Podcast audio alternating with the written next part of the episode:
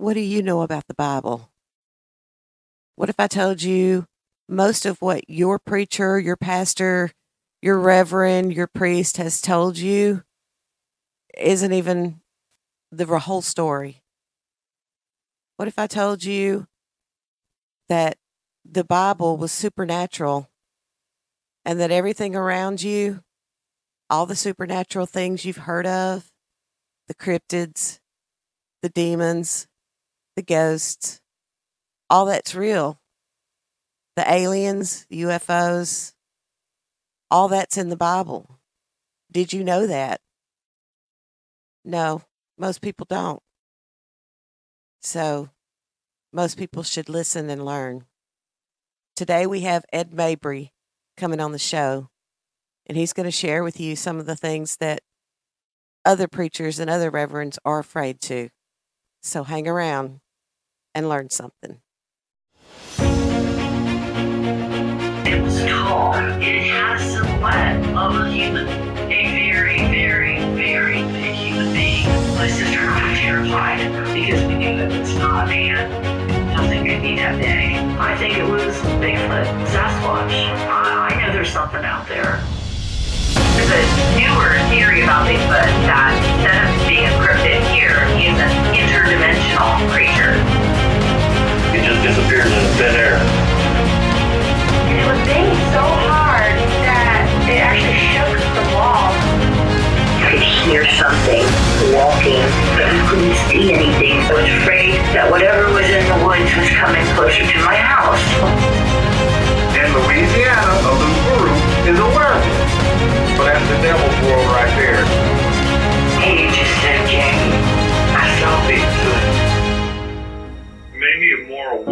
What's really around us.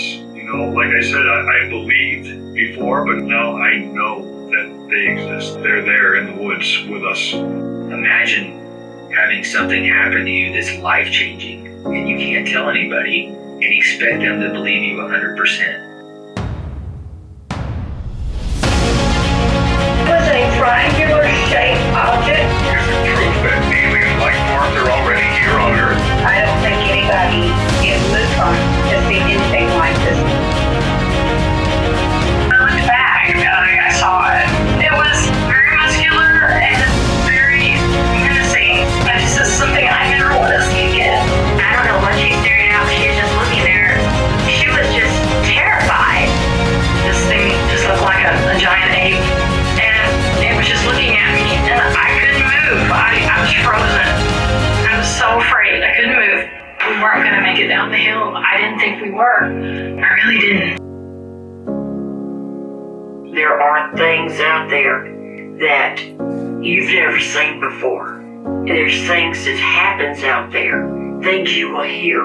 things you will see that's unexplainable. Made me realize that, you know, we're not alone. We're not alone. Welcome, everybody, back to Cryptids Unlimited podcast. And today I have Mr. Ed Mabrie on here with me. He's going to talk to you about some stuff you probably never heard of. and uh, I will let him introduce himself and let him go into what he whatever he feels like talking about. Yeah, yeah, we'll see where the conversation goes. Um, so yeah, my name is Ed Mabrie. Um, I am a researcher, a truth seeker, and a Christian uh, in that order because I, I think that the first two will lead you to the third. That is, you know, my opinion as someone who follows a Judeo-Christian philosophy. And um, my website is faithbyreason.net, not .com, .net. And um, as the name implies, I, I I don't believe that there's is is a divorce between faith, true faith, and I mean logical, reasonable faith, and reason. I because everyone uses faith. You know, no matter what you do, unless you know everything, then you're operating to some degree by faith. And I believe in reasonable faith, not blind faith. And I believe that the Judeo Christian Bible, the Judeo Christian philosophy, actually purports and uh, relies on that type of reasonable faith. And in addition to my website, you can also find me on my YouTube channel, which is the same Faith by Reason. Um, and you can also have, a, also have a Rumble channel. that I've started a few months ago. And so, and on my YouTube channel, I'm actually doing, I'm finishing up a series on the book of Revelation where I just do a really deep dive into all that fun craziness of the book of Revelation. I, I I'm up to like I think episode 56. So and I think I'll be 60 by the time I'm done because I've, I've just finished my series on hell. I'm going to wrap it up with Oh the my series goodness. on heaven. I haven't looked at that one yet. I did listen to the Revelation though, and it's really good. It's really informative. Yeah. Yeah. So yeah, so that's my whole thing is that you know I've been on a journey my entire life. You know, I was raised Christian, but I I was also born with a, a very inquisitive mind. Um, I always asked why. Why do why did these things happen? Why why do we exist? And you know, my parents would have told you my first words were why. And and I brought that even to my religious beliefs, my faith beliefs, and I would you know just pester the pastors of my churches and the deacons and everyone else asking why. Why did god flood the earth? Why were why was jesus born of a virgin? You know why do these why do all these things happen? And i got some answers but most of the time i just i was just told hey you know what? You, you can't question god.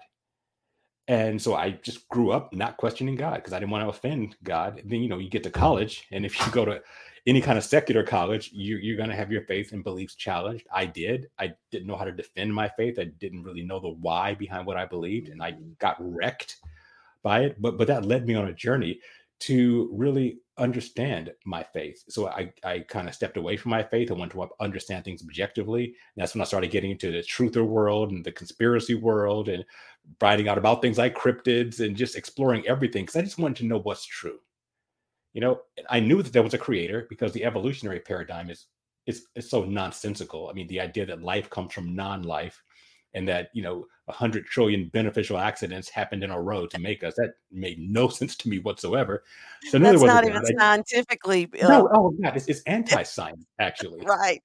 You can't prove it's not empirical. You know, empirical science means you can either observe it in nature or recreate it in a controlled setting. You can't do any of those things with evolution. So you believe it based on Mm. faith, which is your right as an American, as a free citizen. You can believe whatever you want to believe, but don't tell me it's science. It's faith.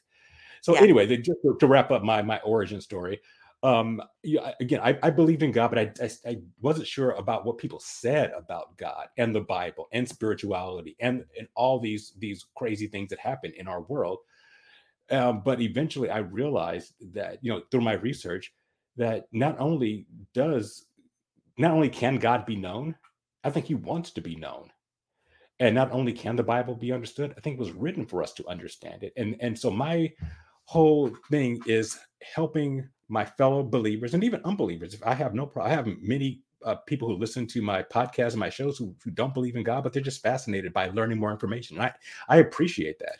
But it's my my goal is to help Christians understand why their faith, what they believe, actually makes sense in practical, logical, reasonable, and scientific terms. Even though we talk about a whole bunch of really crazy stuff in this, in because the spiritual realm is is so interesting, it's so odd, but it- I, I like to try to make it make sense.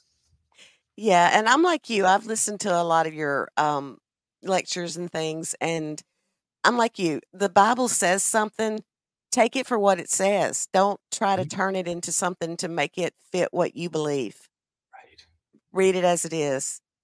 Yeah, I think people want to be comfortable with the Bible, and that's that, that that's not what it's there for. It, it's there to help. Here's the thing: my opinion of the Bible, I think it differs from uh, from what most people, including Christians, see the Bible as.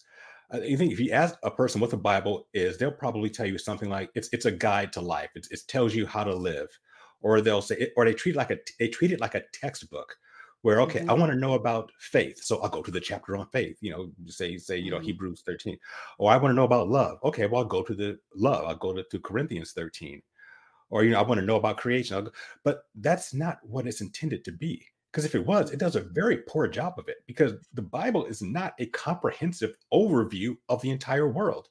If you look at it i mean it, it starts in in the beginning what starts with the creation of the physical universe but then halfway through the first book of genesis it narrow it, fo- it focuses on a very narrow strip of land in the mediterranean we call israel and spends 95% of its time about talking about people in that area not Mhm. so the, so the whole world most of the world isn't even mentioned in in in the bible so the bible's purpose is to help us know who our creator is and it does that by the, the same way we can know who who we are or, or get to know someone else. If I wanted to get to know you, Lisa, I don't want to hear a bunch of facts about you.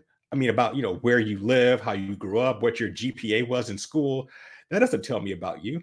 Your stories tell me about you. You tell me a story Right. about you know your family. Tell me a story about your mom and your dad. Tell me a story about how you grew up, your first crush, things like that. That that's how I get to know you through your stories. The Bible is meant to help us get to know the God of the Bible, who I call Jehovah, Yahweh, Yah, however you want to uh, pronounce it, by giving you a set of stories that give you insight into his character so that you can know who he is. So even if you don't know everything, you can know the character of God and that is kind of your your touch point. So that you know, for mm-hmm. example, if someone were to say something about God that you know isn't true based on you knowing him, then you can you can suss it out and know that well that's not that's not God's character. Yeah, Same thing with, with you. Lisa, if someone were to come to you and say something that's completely false and say, you know what, Lisa, you know, Lisa believes this. I'm like, well, no, no, I know Lisa. So I know that what you're saying about her isn't true. So that's how we Right. can know what's true and what's not true by knowing the By person that we're actually knowing. Right. Right. Right. And you know, growing up, I was always taught, you know, different things about the Bible, but most preachers won't go into the supernatural aspects of the Bible. Makes them uncomfortable. That's it does. It makes them uncomfortable and it really doesn't do any justice for the Bible because being able to understand it, you have to read those supernatural aspects into it because they're real. You mm-hmm. know, the supernatural is real. It's out there. not only is it out there, not only is it go ahead, I'm sorry, finish. Go oh, go ahead, no, finish. go ahead. I'm just go ahead. Yeah. I would say not only I'm gonna I'll go even mm, above and beyond with you what you said. I will go even bolder. Not only is the supernatural real, I would say that the supernatural world is more real, quote unquote real, than what we consider the physical world. And I do not believe that you can ever fully understand the Bible if that's your goal. You can't you cannot understand it if you don't understand the, the significance of the spiritual realm. If you leave out the, the spiritual, you are missing conservatively 85% of the Bible. And like you said, unfortunately, that is what most people who call themselves Christians they miss that. They focus on the physical. I Mhm. mean, if you listen to you know pastors on TV, which I, I don't recommend you do, by the way, because I think most of these TV preachers are, are, are heretics. They're saying Yeah. things that are completely. I actually honestly think many of them are atheists because honestly, if, if you believe there was God, then you wouldn't intentionally misrepresent Him. I and mean, if it, you that's all about money. It's about money. Oh, yeah. it's That's- all about it.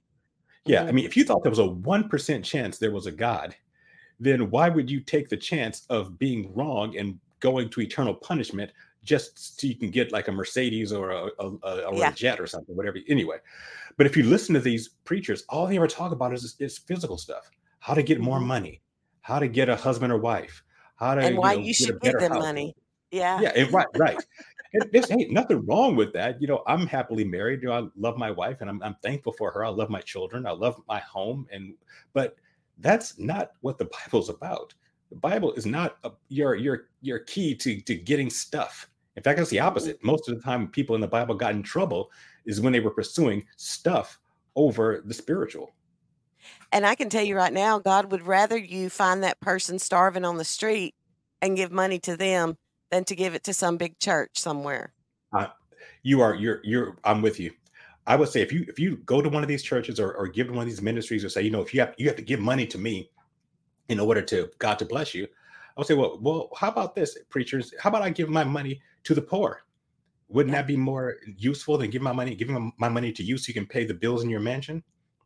If they object to that then i would seriously doubt that they were actually representing god because you know jesus himself said well, actually it's in the new testament new testament it's actually the apostle paul he said that true religion is this those who give of themselves to the widows and to orphans those are two people two groups who cannot who in, in that time at least could not take care of themselves so true religion is giving to those who can't give back to you because in- Expecting in that nothing in oh, return. Ex- Right. That's what love is. Love is getting without giving, excuse me, without getting anything in return. That's how you truly Yes. show your love.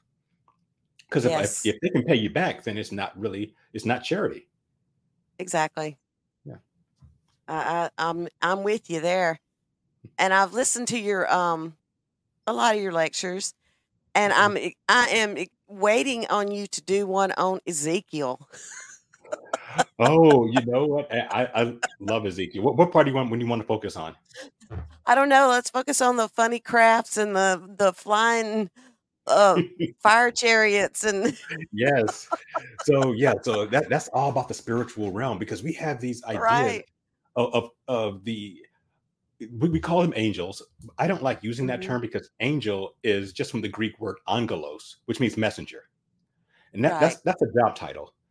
All, not all of these spiritual beings were messengers. Not many that were encountered in the Bible were called angels, angelos, because they were delivering messages. That was a that was their brief job description. But what we should really call them is Elohim. Now, unfortunately, the, the our English Bibles translate the word Elohim as God, G O D. Yeah, but it's plural. it's plural, yes. Yes. You, when, you, when you add an I am to a Hebrew word, it means it's plural. So Elohim Yeah. does not mean the God the Father, Jehovah, Yahweh, Yahuwah. Elohim is, is a title of residency. If you reside, if your citizenship is in the spiritual realm, you are an Elohim. If your residency is in the material world, you're, you're called man.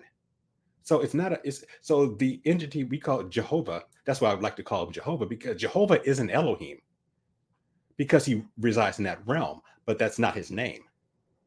His name is again uh, Yahweh, you know, the YHWH, and we have to, you know, trans transliterate the the vowels We have to that. say so that some way. Yeah, we it's tough for us to it. say. We can't, Yeah, yeah, we can't sound it out.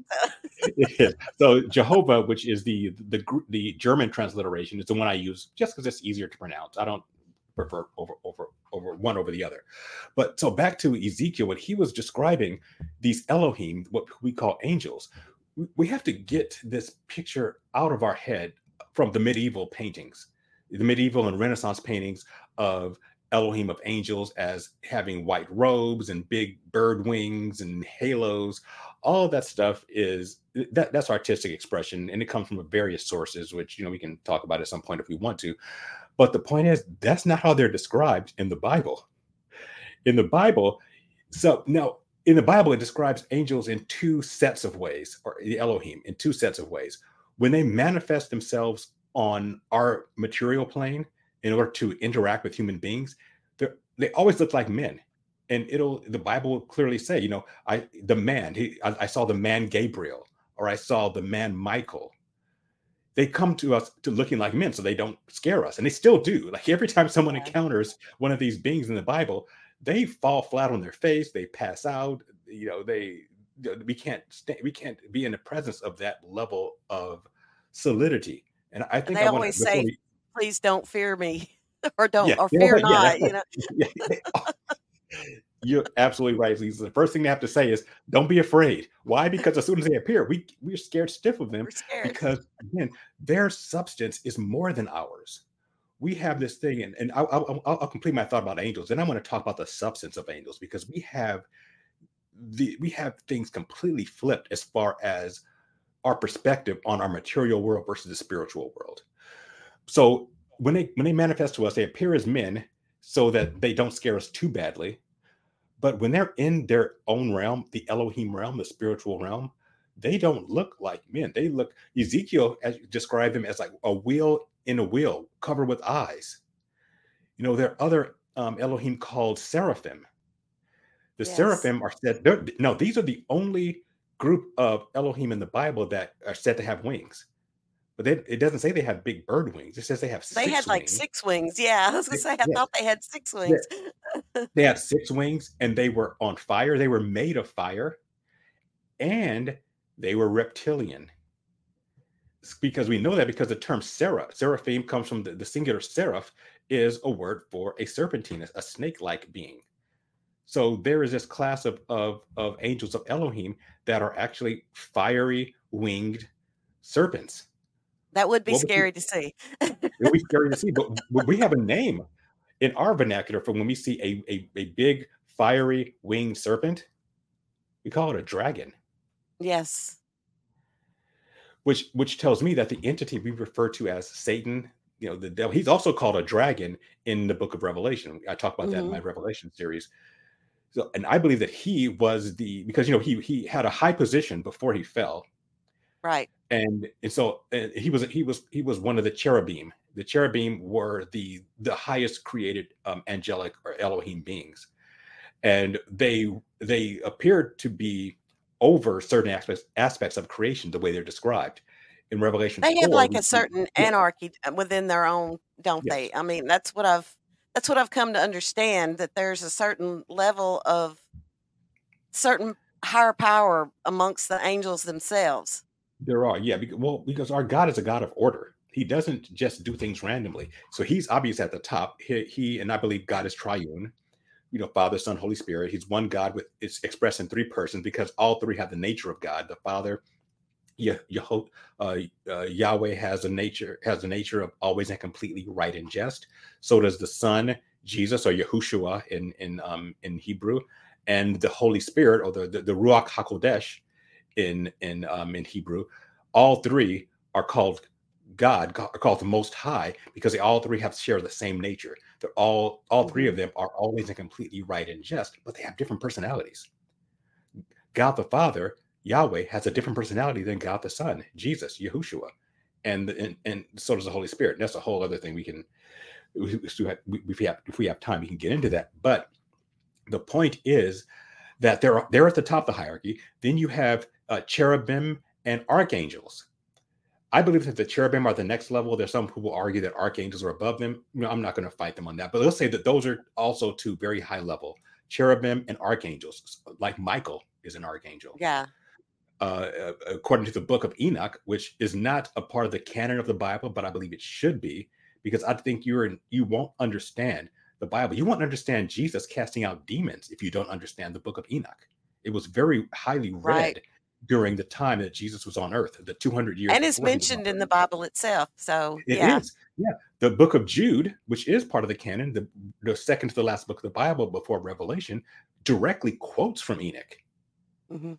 Uh, the apostle Peter, who wrote the books right before Jude, he also uh, quotes from the book of Enoch. So I, I, I think it's legitimate.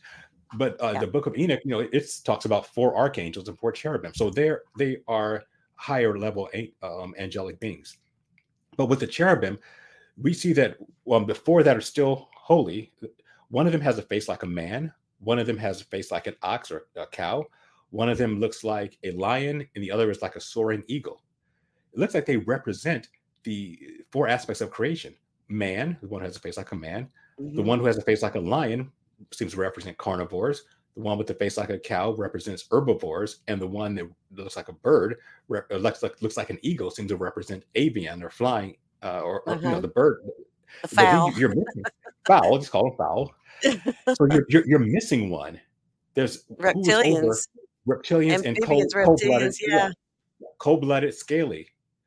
And so, but we are missing one because you know that that Satan was cast out of heaven. Lucifer, the light bearer, he call, he's called the anointed cherubim. So he was the highest cherubim. He was the highest created being, and he was apparently over the reptilian, the cold-blooded, and scaly um, creatures of the earth, and he was cast out. Now, so there, so so back to the seraphim, he was probably over them. Now, not not all of the seraphim, maybe some of the seraphim fell with him, but there are some still in heaven because we, we see them in Isaiah and in Ezekiel that they're still holy seraphim. So, Yeah. so some of them are still on God's on the on the side of Jehovah. But again, all that to say is that that's another aspect of these things beings we call angels who don't look like you know happy, shiny, feathery, bird-like white Right. world people. Yeah, and so I and they are scary, scary looking Yeah.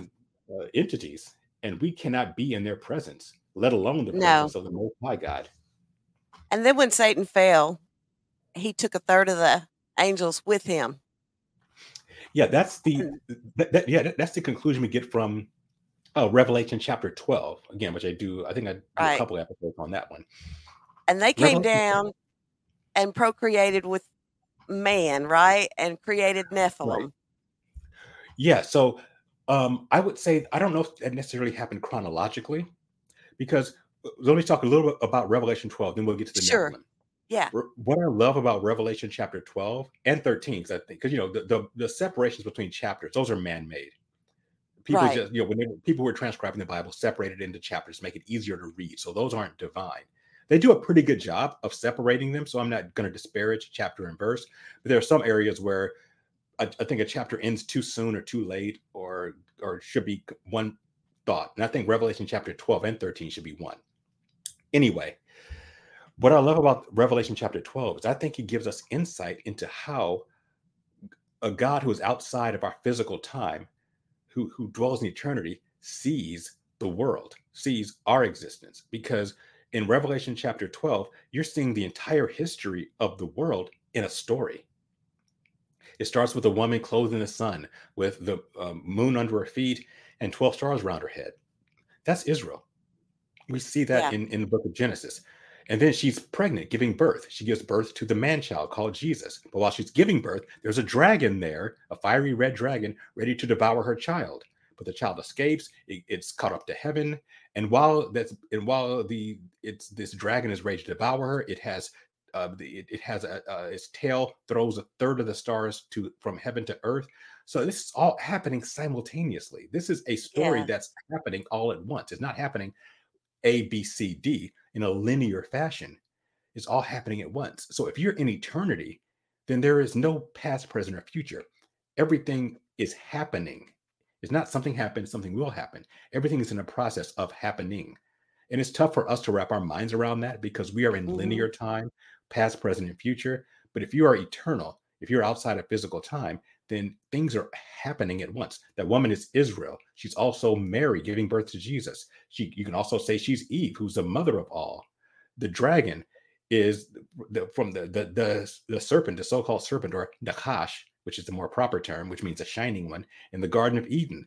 He's throwing the angels down to earth because he, he's so it's, it's basically giving you all these symbols that gives you a full story. So mm-hmm. what it means is that it implies that a third of the angels fell in at some point. It could be at the very beginning, it could be progressively. That by the time you get to Revelation, he's gotten a third of them, but but a third of angels have fallen. Okay, now getting getting to the the the uh, the angels who fell in Genesis chapter six, and is amplified greatly in the book of Enoch. Uh, you have about two hundred of them when so I that's why I believe that it may not have been chronological, but I think because I think a third of the angelic host will be more than 200. Yeah, I think think it would would be a lot more. right. So, but the book of Enoch talks specifically about the 200 um, Elohim who decided they wanted to procreate with women and create a hybrid beings called that that we refer, refer to as the Nephilim. That that's um, in Hebrew they're, they're Nephilim. In in Greek Mm. they're called gigantes, which means the earthborn. It also means giants. They did happen to be giants, but gigantes actually just means earthborn. So, why did they do this? If you look at what the definition of the word sin actually is, sin is the origin of sin, I believe, is is when you want something or you, or you pursue something that is outside of what Jehovah intended for you. Let me back that up with the, the first sin. The first sin was um, Adam and Eve you know, eating the forbidden fruit. Why did they eat the forbidden fruit? Well, because they were tempted by the nakash, which again, it can mean serpent if it's used as a noun, but it but in this case, nakash is used as a proper title in Genesis chapter three. So nakash means the shining one. So Adam and Eve were not talking to a snake. they were talking to a shining, luminescent being. They were talking to an Elohim, the Elohim that we refer to as Lucifer, the light light bearer, um, shining one. It's the same thing. They were talking to an angelic being. And what did he say? Tell them? He says, if you eat of this, you will be like the Elohim. You will be like the gods. That's not what they were intended to be. They were intended to be humans, but they so they wanted more than what God allotted them, and that's what led, led them to, to fall. These Elohim, these angels who came down and procreated with women, why did they do that? Because they wanted something more than they were allotted. They wanted what Jehovah had. What did he have? He had us. Jehovah created human beings. Human beings were we're, we're we are part physical and we're part spiritual. You know, you notice that when in in the Genesis narrative, in, in I'm sorry, in the creation narrative of Genesis one and two, see that God speaks the material world into existence. He says, "Let there be," And then there is, let there be Mhm. light, let there be, you know, mountains and trees and fish and birds and so forth and so on. But he doesn't speak man into existence. He forms man in Genesis chapter two. He forms man out of the dust of the earth, which is basically what we're made of, you know, with dust, you know, which is you know hydrogen, nitrogen, carbon, all the things that, that make up our body is we're basically dirt. And then it said he breathed into him the breath or the or the ruach of life. He breathed, he put a spirit into this material form. So, what human beings are, we are part physical and we're part spiritual. We are spiritual beings inhabiting the, these flesh bodies. And when we die or raptured, if you want, if we can talk about the rapture, that's, that's a whole other subject that would take a whole hour to get into. And I, I, I talk about it quite a bit on Faith by Reason. But at some Mhm. point, we, we'll lose these bodies, but our spirits are eternal because the Yes. spiritual realm is eternal these fallen angels, these fallen Elohim, they wanted that too. They said, look, well, Jehovah made these these hybrids, these spiritual physical hybrids. We want the same thing. We want that as well. So they looked at women and in if you if you read the English translation of the uh, the, the third uh, excuse me the sixth chapter of Genesis, it'll say that these the sons of God, the Benai Elohim, which is a title of angels of, of Elohim, they said they, they saw that the that the sons of the Benoth Adam, the daughters of Adam, were fair. Well, that word fair, and sometimes it'll be translated as beautiful. It, it wasn't that because they were good looking. It- the actual translation is they saw that they were fit extensions. They looked at women and said, you know what, we, if we become part of the of, of the material world, we can procreate with them. They had the ability to see far more. They had their perceptions were much better than ours and they could see, you know what, we have the ability, we can become material, we can enter this world and we can procreate with them. We have the ability, they are fit extensions. And, and if we do this, they'll produce offspring for us that are part physical and part spiritual. And that's what the mm-hmm. Nephilim were. Yes. And that's why that's why the flood came, not because we sinned and God said, "Oh, they're all so sinful, I'm going to kill them all out." Right.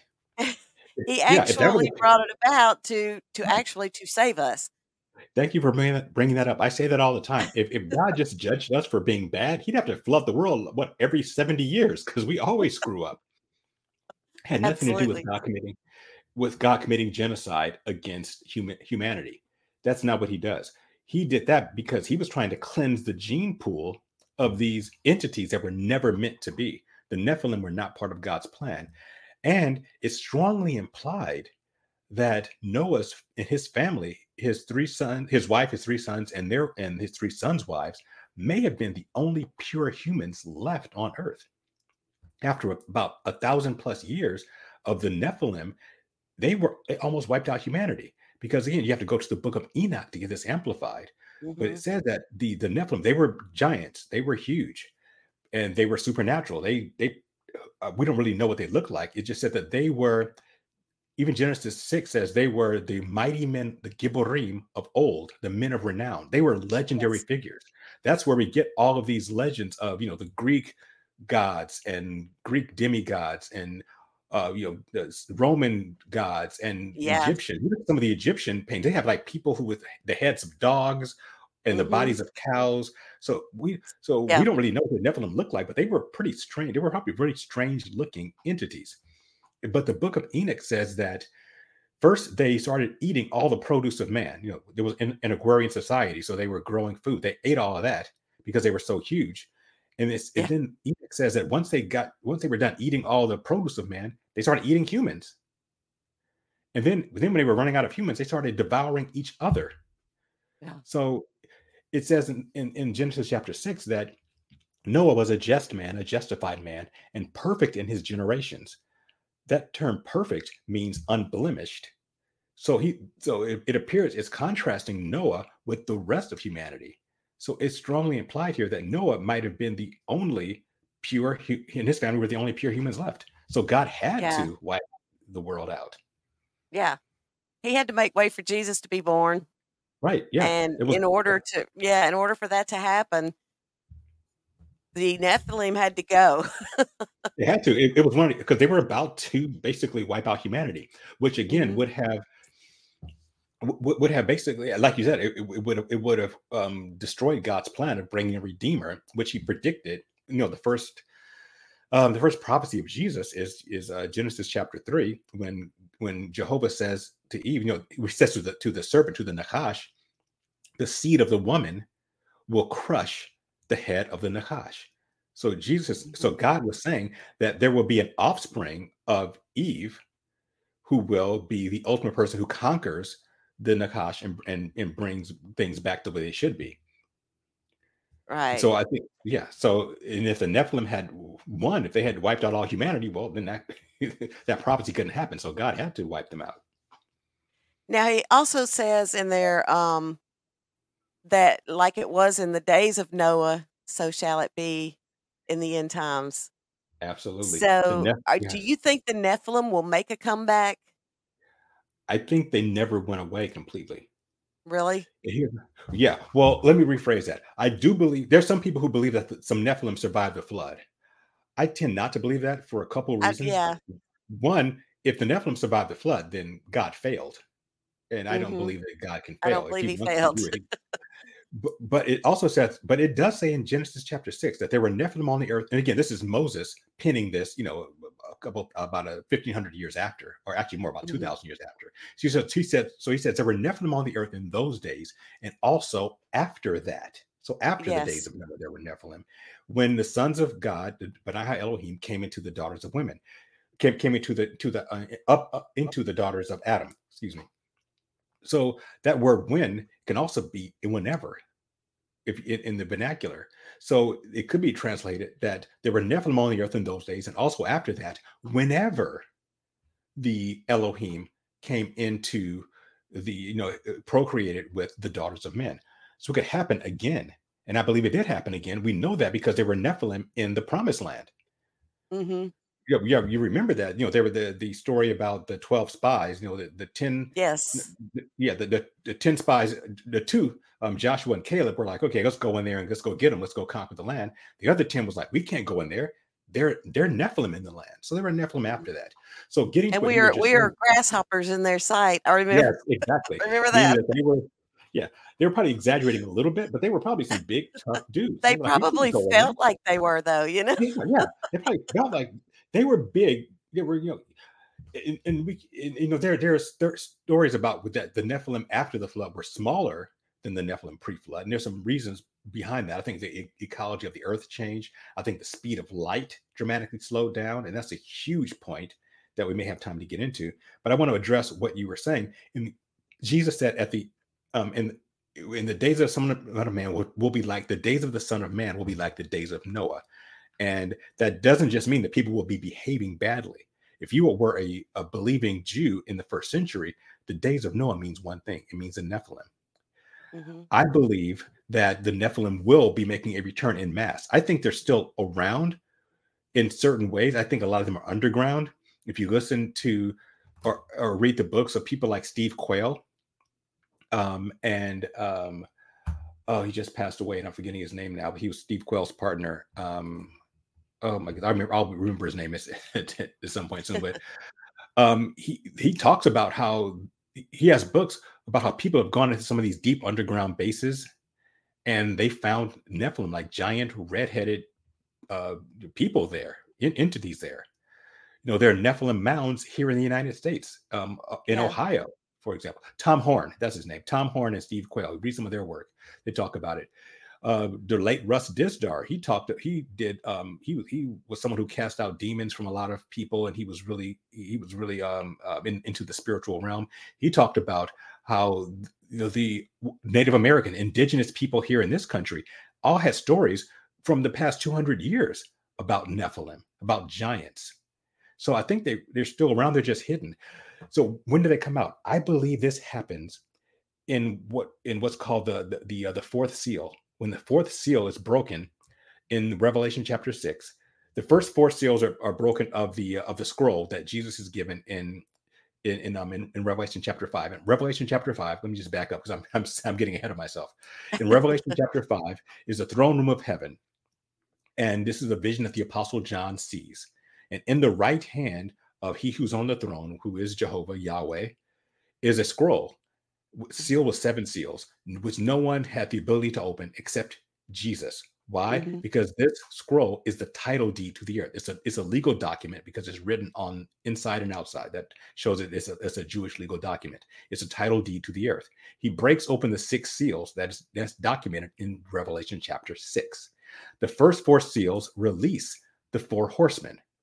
The white horseman, who, who is the uh, the Antichrist, the um, the red horseman, the second one, who people call him war, but it actually just it, it- it's not war. It's just men killing each other, spot sowing each other. That word, the Greek word for kill is sphazo, which means specifically killing people as a ritual sacrifice.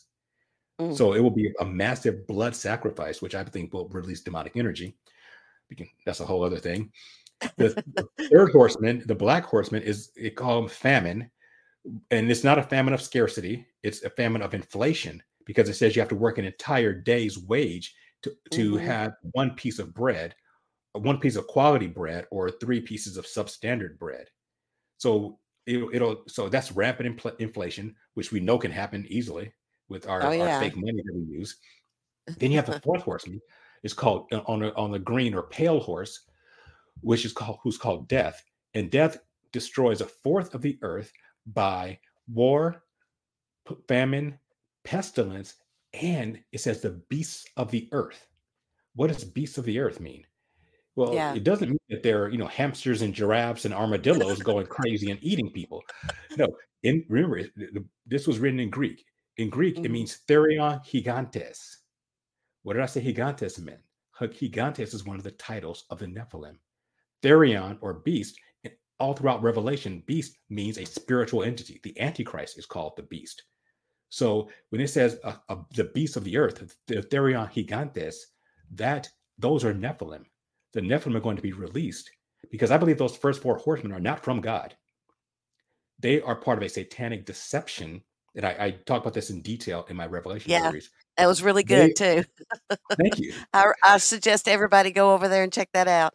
But this is part of a false apocalypse because Satan is trying to put up his false Christ, the Antichrist.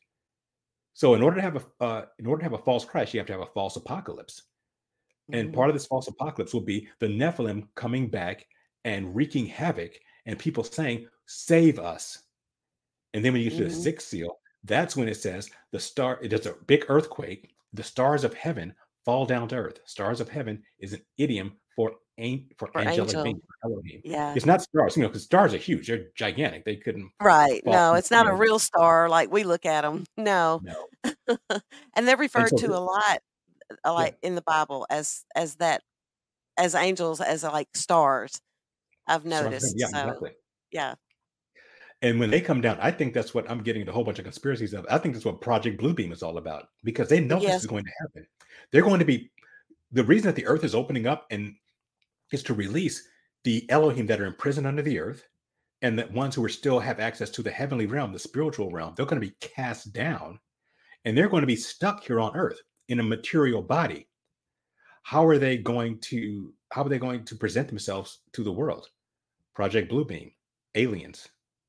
They're going Yeah. to say, "Oh, we're your space brothers. We're your creators, and we've come here during this important time to show you the truth, To save you. to save Yeah. you from the previous four horsemen." And here the only thing that you could only yeah. thing he could really save anybody from um would be something that he created himself because he can't That's save exactly- anything from the creator because he's not stronger than the creator right, he's so like he's you said it's a deception he is he's saving you from the problem he they created. They're saving He you from, from their himself. problem they made. Yeah, yeah and if you go into the, into the conspiracy world, you have whether the um the Hegelian dialectic, where you know they create a problem, what what what's called um thesis, um then synthesis or something like that. So you you you make a you make a problem, you find a solution, and and you yeah and, you- and you you take credit for it essentially. yeah like the government does all the time Yeah, yeah, yeah, exactly. That's what. Yeah, they create a yeah they create a problem and they come up with a solution that gets them closer to their bigger solution. and then they turn know, they say they save us from it so Right. Yeah. So I'm not going to go into details. We can talk. We can. That, we, we oh saw i know 9/11. We saw it with yes the pandemic. the pandemic which my Yes, husband calls the pandemic so Yeah. yeah, exactly. but yeah, yeah, exactly. So they're coming and I think those were were practices and precursors for what's coming. I agree completely. I think they were dress rehearsals. I think Yes. 9/11 may have been a dress rehearsal for the Red Horsemen. I think the economic Mhm. collapse we had in in, in 2008 could have been a precursor or, or a dress rehearsal for the Black Horsemen. And if you Mhm. look at the pestilence of what three years ago, I Yes. and not only was it a dress rehearsal, I think it's also God saying, "Look, I'm giving you guys a, a little piece of this, So so you you can see what's what." coming. You can understand when it gets here. Right. Yeah. And so I know this is called Cryptids Unlimited, and that's another reason why I was saying that I think that a lot of the things that we call cryptids, they're some type of they appear to be, and you're more of an expert on this than I am. They appear to be some kind of a spiritual, uh, physical hybrids because they seem to And and some of them ten tend to display some kind of um ability to dip in and out of like dimensions as as they please. And Yeah, and to me, I'm like that. And when I started out on this journey of the cryptids, I was like, all this stuff is flesh and blood. It's just, you know, some kind of undiscovered.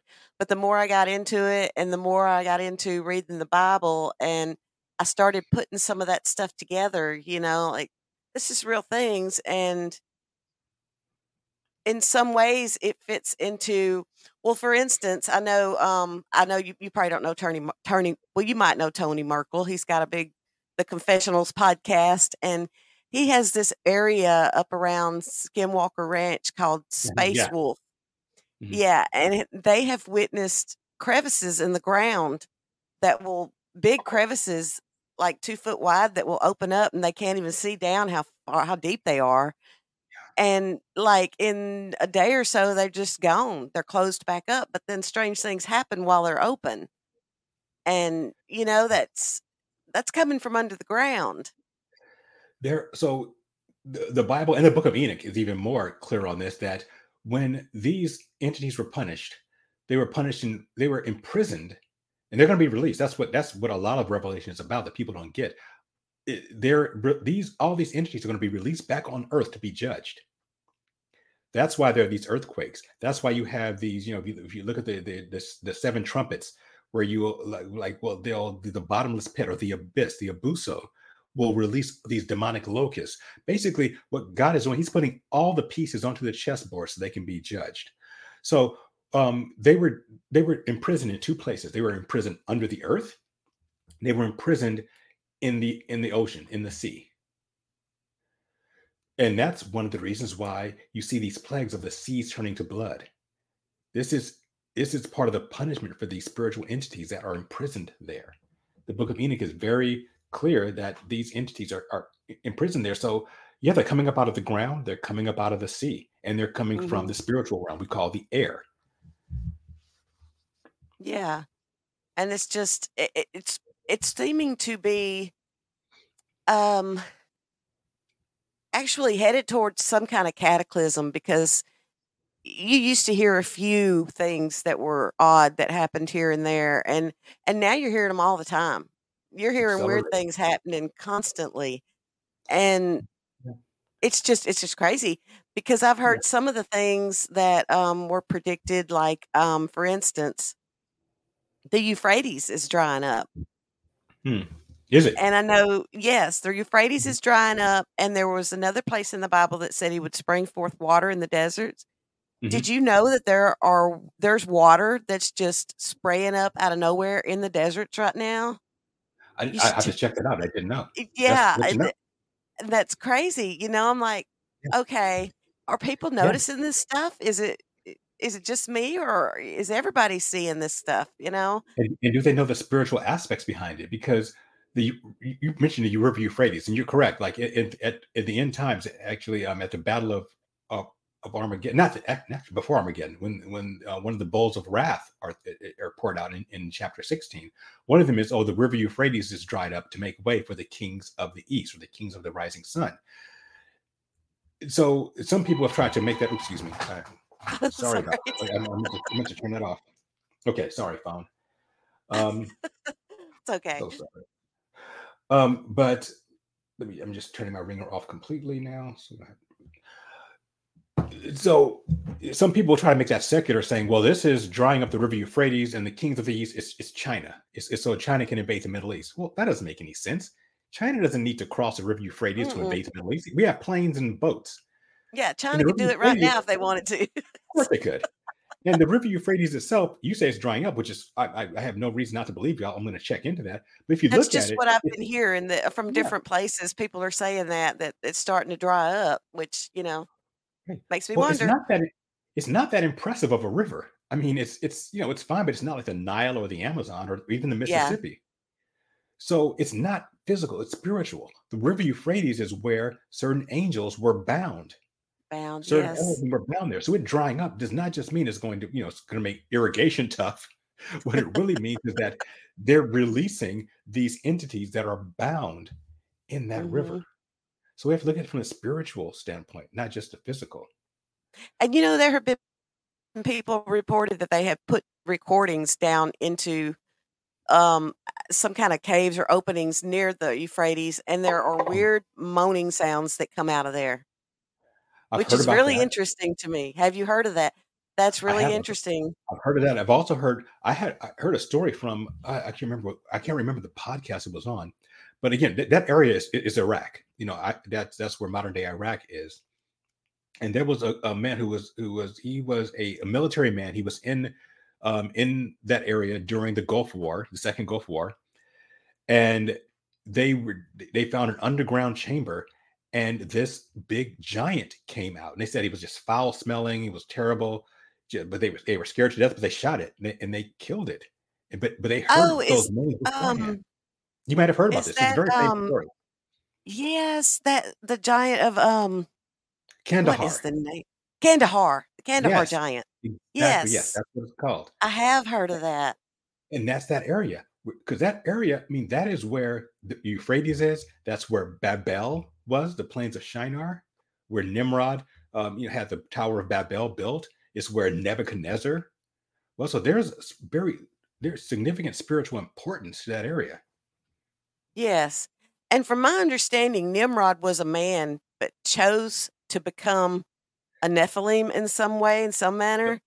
the bible said that nimrod began to become a mighty one he began to become a gibborim gibborim is one of the titles of the nephilim in genesis chapter 6 i think and i think in either chapter 10 or 11 is where it says he became he became a gibborim he was How did he do altered? I mean, how was he? How did he do that? I believe do you that know? I don't know exactly. I can't give you exact science behind it, but, but what it but what it sounds like is that he voluntarily allowed the Elohim to alter him genetically. Now, there's some some who say he was born a Nephilim, but I don't. It, the Bible doesn't really say that because No. um, his wife Semir- Semiramis is is theorized that she was also his mother. Uh, yeah, gross. Yeah, which is gross, quite. but um, it, I mean, so so she was married to his father, to his his father, um, uh, Cush. Cush was the father of Nimrod, and you're saying that no, that so that maybe that she had intercourse with a fallen angel and she fallen Elohim and she had Nim, but it looks like he became one that he allowed himself to be altered, and he uh, he was altered into becoming that. Now so that's some genetic experimentation that we still we see to this day with the whole alien phenomenon Yeah, who are, who are abducted by aliens they will tell you that they were genetically manipulated they they either their egg or their sperm was taken Mhm. from them and things were done there and And from what I could be the origin of the understand- Christians aren't the ones being abducted. i've heard that many times that christians cannot be abducted and the people Mm-hmm. who are abducted some of them have some type of background in the occult either directly or tacitly maybe they were messing around with it or they're they're just very much into it. You cannot be possessed by a demon without your tacit permission. Right. and a christian cannot be at all because a christian has the holy spirit inside of them. So t- they're already occupied. And, Right. and no and they and, and, and no demon's going to overpower the holy spirit. So a christian cannot be possessed by a demon. A demon by the way just to be clear is not the same as a fallen angel. A demon Right. is the spirit of a dead nephilim Yes, a which- in the disembodied spirit of a Nephilim. Right. Yes. yeah jesus called them unclean spirits they are spirits that were cursed to wander the earth until the time of the final judgment That's why when Jesus was went to the um to uh the demoniac at I think it was at um Caesarea Philippi, I believe, that he confronted Jesus and said, Hey, who, why are you here? Are you here to punish us, torment us before the time? So they knew that there was a time they would deserve torment, and they, they Yeah. knew that Jesus was early. So that's important to um uh, to to note. And something else that's important to note while I got you here, people seem Yeah. to think like for instance, the the pandemic, the Mhm. uh the the vaccine that they came up with, people tended to think just because it had the luciferase and the luciferin which were in it, Mhm. which derived from fireflies, which, you know, they used as different I, I don't know, some kind of uh, uh, compounds in it, that they thought that that was the mark of the beast. And I know you say there's no way to take the mark of the beast accidentally, and that's what I want everybody to understand too. Yes.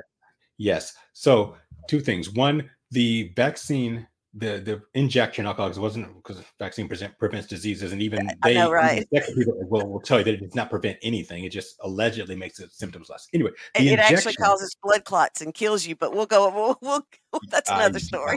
yeah, that's we can get off on a rabbit trail on that. But suffice to say that it was not the mark of the beast for a couple reasons. Uh, number one, the Antichrist isn't here. so you're not going to there's no there's no antichrist i mean there's no mark of the beast until the antichrist has at least been on his pedestal for three and a half years. Secondly the mark of the beast is an effect. The cause is worship. You take the mark of the beast as a as a, a an indicator that you're worshiping this entity. So you will not take it by accident. And i know people who christians who have been scared to death have taken it by accident. My own Mhm. grandmother god rest her soul she passed away about, about a decade ago.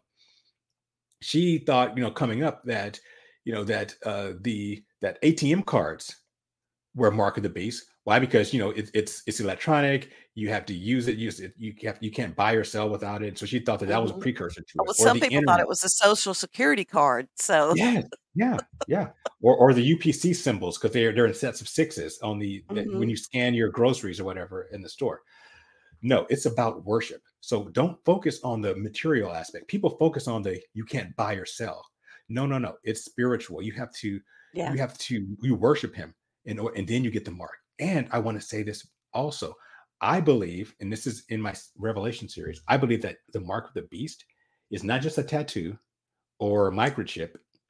The mark of the beast, I believe, is going to alter your DNA yes, I do too. you- a receptive host for the Nephilim. Nephilim, I do too. And I can only think that that's the only reason that people can't die during that time too, because nailed it. The only reason, the only reason you wouldn't be because that, that's one of the verses. Because I, I say readily that I don't understand everything in Revelation. I explain what I do know, but there are a couple of areas that flummox me, and one of them is the inability to die with, at, with the mm-hmm. fifth trumpet. It says, "Man will seek to die and will not be able to. He will he will desire oh. death, and death will flee from him." Well, if you want to die, how can you how can you stop me from throwing myself off a building if I just want to die, shooting Yeah. myself in the face? Yeah. Well, I think one way to keep from dying is if you're not in control of your body. or you're no if longer totally is- human. Right. You're not totally human and and someone else is, is driving and you're just kind of a passenger. Mhm. Right. You may want to die, but you can't. So if so I believe that and, and I get this, I, I got this premise from the work of another researcher by the name of L.A. Marzulli, who he, he went to someone who had been a multiple abductee who had a little thing in his neck, a little implant. Mhm. They took the implant out. They put it in a petri dish with blood, and that thing started growing. And Oh, wow. Marzulli asked, asked the doctor who did the experiment. He said, "What's happening with this thing?" He says, "Well, you know, it's changing the DNA of the blood. Oh my gosh. It was changing it because it was the blood of this man. It wasn't just any blood. They put it into a petri dish with the blood of the man they took it out of, and it started growing little tendrils. And there's video of this. I mean, if you want to uh, Google, if your listeners want to Google L.A. Marzulli alien implant, they'll see this. It was it was altering his blood DNA, and if it alters your DNA, it can make you something that's not human. Which is also why the Bible can say that if you take this mark, you are no longer eligible for, for salvation because you're no longer human. Yeah. Salvation, Jesus only died for human beings. If you're something That's other right. than human, that's the only way it makes sense that you can't Mhm. say, "Oh, I, I took the mark of the beast. I changed my mind, God. I want to be with you now." Oh, you're not human Yeah. anymore. No, this is, and I don't think at that time there's probably any humans left here I at that time. and that's why God can justly pour out all of His wrath. Because the question would be like, why do let's say the tribulation uh, happens tomorrow, and so in seven years or six or seven years after that, um, the bowls of wrath happen. Well, what is it? Why is this generation get all of it? You know, there have been bad people in the past. Well, because like you said, I think there are no more humans left. And Jehovah, God does not like judging people. I want to make that really clear because some people have this impression that the God of the the God in the Old Testament just loved raining down fire and brimstone. I disagree. I think judging people is the God's least favorite thing to do. He wants to get it over with and be done with it so he can do what he really wants, which is to have us dwell with him for eternity. Yeah. And he is there, the, the bowls of wrath are to judge spiritual evil. And that's why there's, I don't think there are any pu- pure humans left, except for the remnant of Israel, which is protected at this time uh, Yeah. up until Armageddon. And Right. again, I go over that in detail in my Revelation series. Yes. And I, um, but going back to the uh, injection, I do believe that was a precursor. I do believe that was teaching us something right there. mRNA. And that everybody, yeah, and everybody should really pay attention to that. Yeah, it was right there. And this is why I, I, I'm, I'm about to get banned from YouTube because every time I say this, I get a strike against me. And, and I'm only saying what the Pfizer and, and Moderna say themselves. It, it, it mRNA is it goes into your cell and it literally alters your genetic material to create allegedly create this spike protein if that's what actually happens which whether it happens or not they've said themselves it will it's a messenger mRNA messenger RNA it goes into your into the nucleus of your cells and alters it so that it forces to create this spike protein it's altering your DNA It so does say that. And when I was, yeah, Yeah. when I was reading about the vaccine being developed from the rev- the government website when it was first being developed, it talked about how it, it cloned your DNA. Mm. So if it's cloning DNA, it's changing it. It's You know, there's there's no way around that. But that's what it said it was doing. So you're right. It Yeah, didn't I'm say getting- that. I, I- I get strikes against me in advance. I'm I'm only saying what they say. I'm not. I didn't make this up.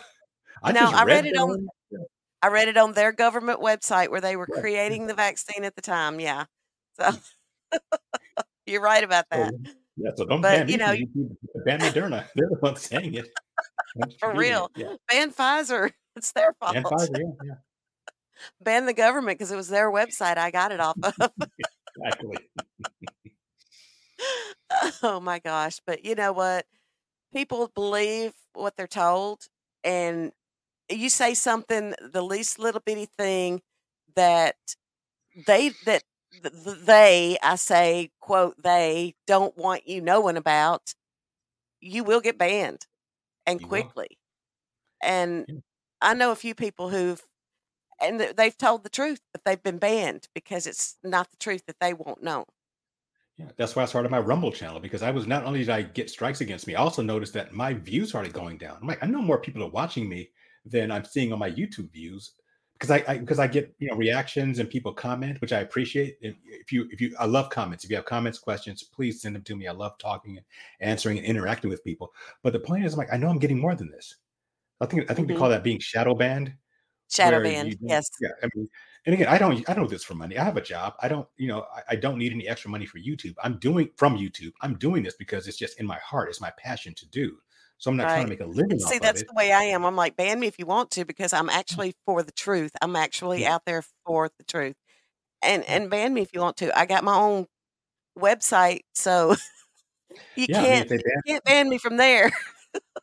exactly. Yeah. I have it- it- so yeah, I may get banned off the video, but every one of my on on my on faithbyreason.net, I also have the podcast. It's just audio. Mhm. So even if I Mine get banned too. off the video channels, you can always just listen to the podcast because I actually listen. own And I'd rather just listen anyways. You know, I can go about my business, cleaning my Yep. house or doing whatever, and I'm listening, you know.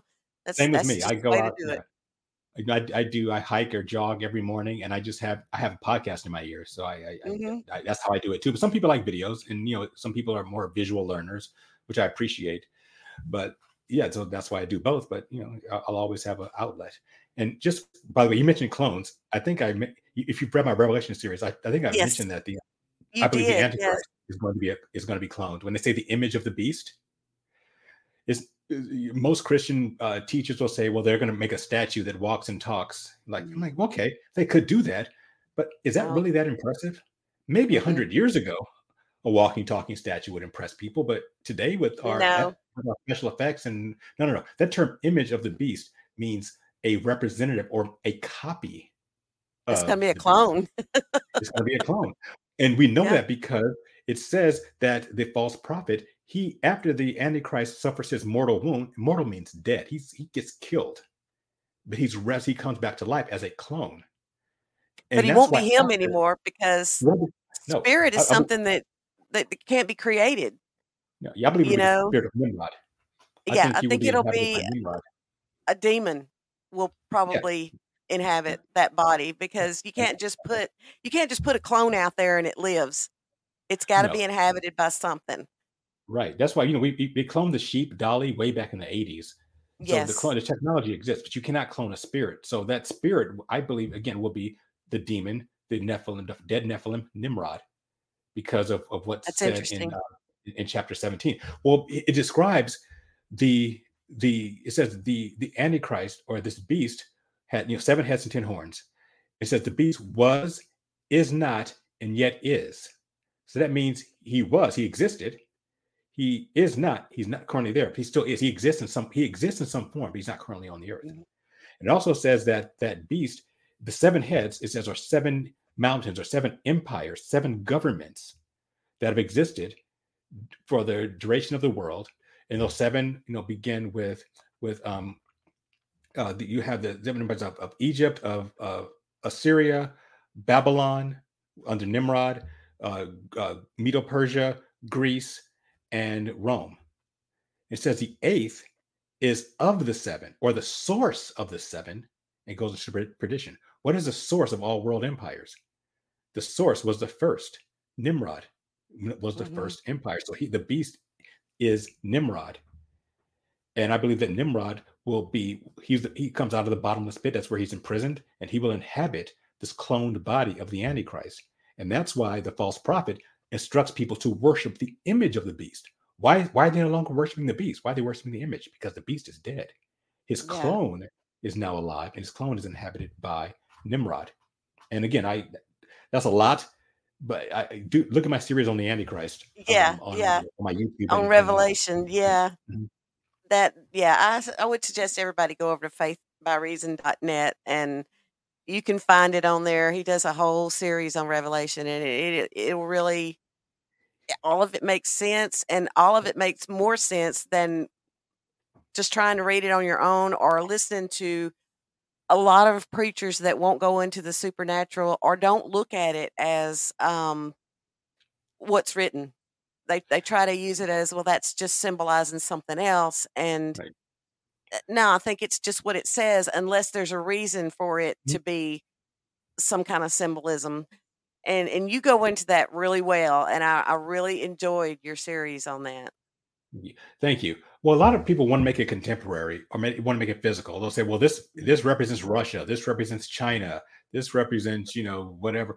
Well, that that only works if if it happens within within the next hundred years, because two hundred years ago, Russia was not that was, wasn't very significant. Neither was China. China was a backwater nation up until about the 1950s. Russia was you know a backwater nation up until the 40s. And who knows, hundred years from now, I mean, I think we're we're in the final stages, but I could be wrong. But let's say we uh, let's say I'm wrong, and we're around for another 500 years. Russia, the U.S., China may not even be in an empire. I don't think we'll be around that much longer but I, I don't either. I, I don't either. I truly don't. But. I, I don't want to. I don't want to be dogmatic and say we're. I, I really truly believe that thing you, you mentioned before. Things are happening. The Euphrates drying up. Mhm. People hearing these voices. The alien stuff is happening more and more. Things are accelerating. yes And I meant to bring it up because Jesus himself in Matthew 24, where he gives a, his private briefing to his inner circle of disciples, when they come to him and they say, because he was talk, he was talking about how the temple will be destroyed and all these things are going to happen. And three of them came to him and they said, you know, Master, Rabbi, Rabboni, tell us what will when will these things happen? What will be the sign of the of your return and of the end. And among many things, Jesus says that it will be like birth pangs. Now, I don't know if, if you're a mother, but I, my wife obviously doesn't have two kids. Her birth three, so pangs, okay, awesome. So, so you know this. Birth yes. pangs, they start off, you know, slowly. You, you have a contraction, then you have a contraction an hour later. hmm Then as you get closer, those contractions gets closer and closer Gets together. closer My together. wife, Yes. my wife went into labor. She was still at work when she was in labor, and she was like, "Okay, I'm having a contraction every two hours." Then she said, "Okay, I think I'm giving birth. I, I think I think I'm going into labor." So we went there. Then she'd have a contraction every hour, then every half hour, then every ten minutes, and every five minutes, and then Five as we got close Yeah. to the actual birth, as you know, it was happening just like that. So Yes. Basically, what that means is that things are going to accelerate. You're going to have Yes. bad things happen in long periods between them.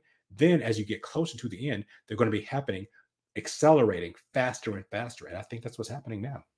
I do too. I think they're doing that now, and and people need to wake up and pay attention, Yeah. and and start viewing your Bible as what it is, and not what you want it to be or what your pastor wants it to be. Because there's so many out there that twist it and turn it, and and and some that won't even tell you what's really going on. But there is a spiritual war that's going on right now behind everybody, and most people are not even seeing it because they don't know about it. We want to be And that's comfortable. sad. We want, we, we want to have our money and our house and our cars and our spouse and our kids. With nothing wrong with that. I want to say, I like I said before, I, I have I like I have a very nice house. I have a lovely wife and children. I have a car. I have a couple cars.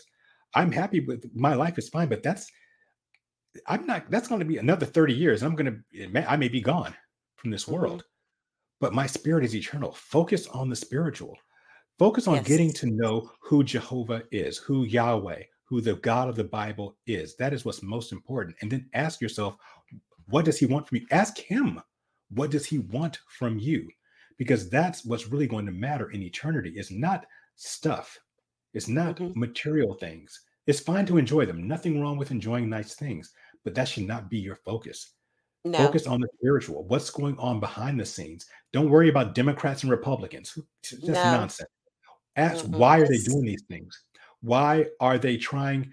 Why are they breaking down our families? Why are they introducing all this spiritual nonsense Mm-hmm. into i- into our worlds? Why are they telling us that a man can be a woman and vice versa? Oh my why gosh, are they why are they why are they trying to destroy our the things that make us spiritually enlightened and, and spiritually functioning? Why are they trying to drag us down with all this negative energy? It's not a mm-hmm. physical battle. It's not a mm-hmm. physical war these elites they don't want money they have all the money in the world they don't Yeah, want property they own it. everything Mm-mm. they are trying to destroy us spiritually Yes. and that's what we need to focus on and understand Pray for discernment. That's Yes, what I absolutely. always do. Pray for discernment. Mm. Well, I appreciate you coming on. I know it's I've run a little bit over what I normally do, but that's okay. Yeah. It's been really interesting. And again, I tell everybody go over to faithbyreason.net and I'm going to put a, a little link at the on the show so that everybody will have it and I sure appreciate you coming back on. I know we did this once and the sound wasn't good and yeah, thank you for having me back. I, yeah, yeah. Apologize for the sound being bad. That was that was my That's fault. I, I. I think I explained I had some issues going on, but I think it, it sounds good now. Hopefully, it will still it sound sounds you- excellent. Yes. Excellent. So it was my Well, I- pleasure to be on with you. I. Thank appreciate you so coming back. So, Yeah. yes, thank you. Thank you very much. And God bless you. You And too. Good night, everybody.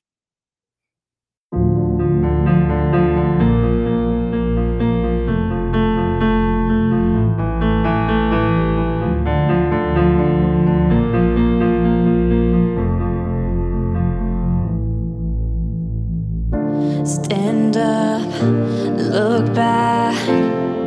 The ashes fall behind me all around. I walk through the fire. The past is fading in the background. I never knew that I could fly after my wings got broken.